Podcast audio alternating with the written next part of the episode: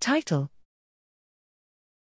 Linking Acetylated Alpha-Tubulin Redistribution to Alpha-Synuclein Pathology in Brain of Parkinson's Disease Patients. Abstract: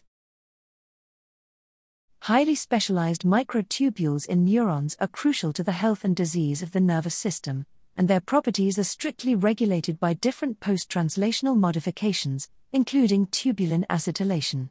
An imbalance in the levels of acetylated tubulin has been reported in experimental models of Parkinson's disease, P D, whereas pharmacological or genetic modulation that leads to increased acetylated tubulin successfully rescues axonal transport defects and inhibits synuclein aggregation. However, the role of acetylation of tubulin in the human nervous system is largely unknown, as most studies are based on in vitro evidence. To capture the complexity of the pathological processes in vivo, we analyzed postmortem human brain of P D patients and control subjects.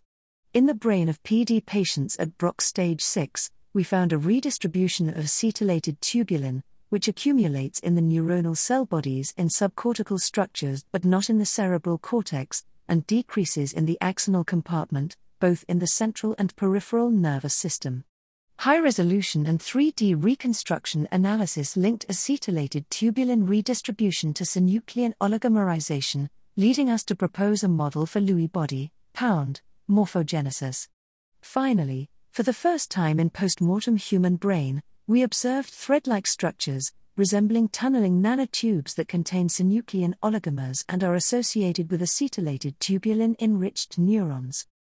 In conclusion, we disclose a novel aspect of pound morphogenesis, indicating the role of acetylated tubulin in P D, that may provide clues to design novel therapeutic interventions.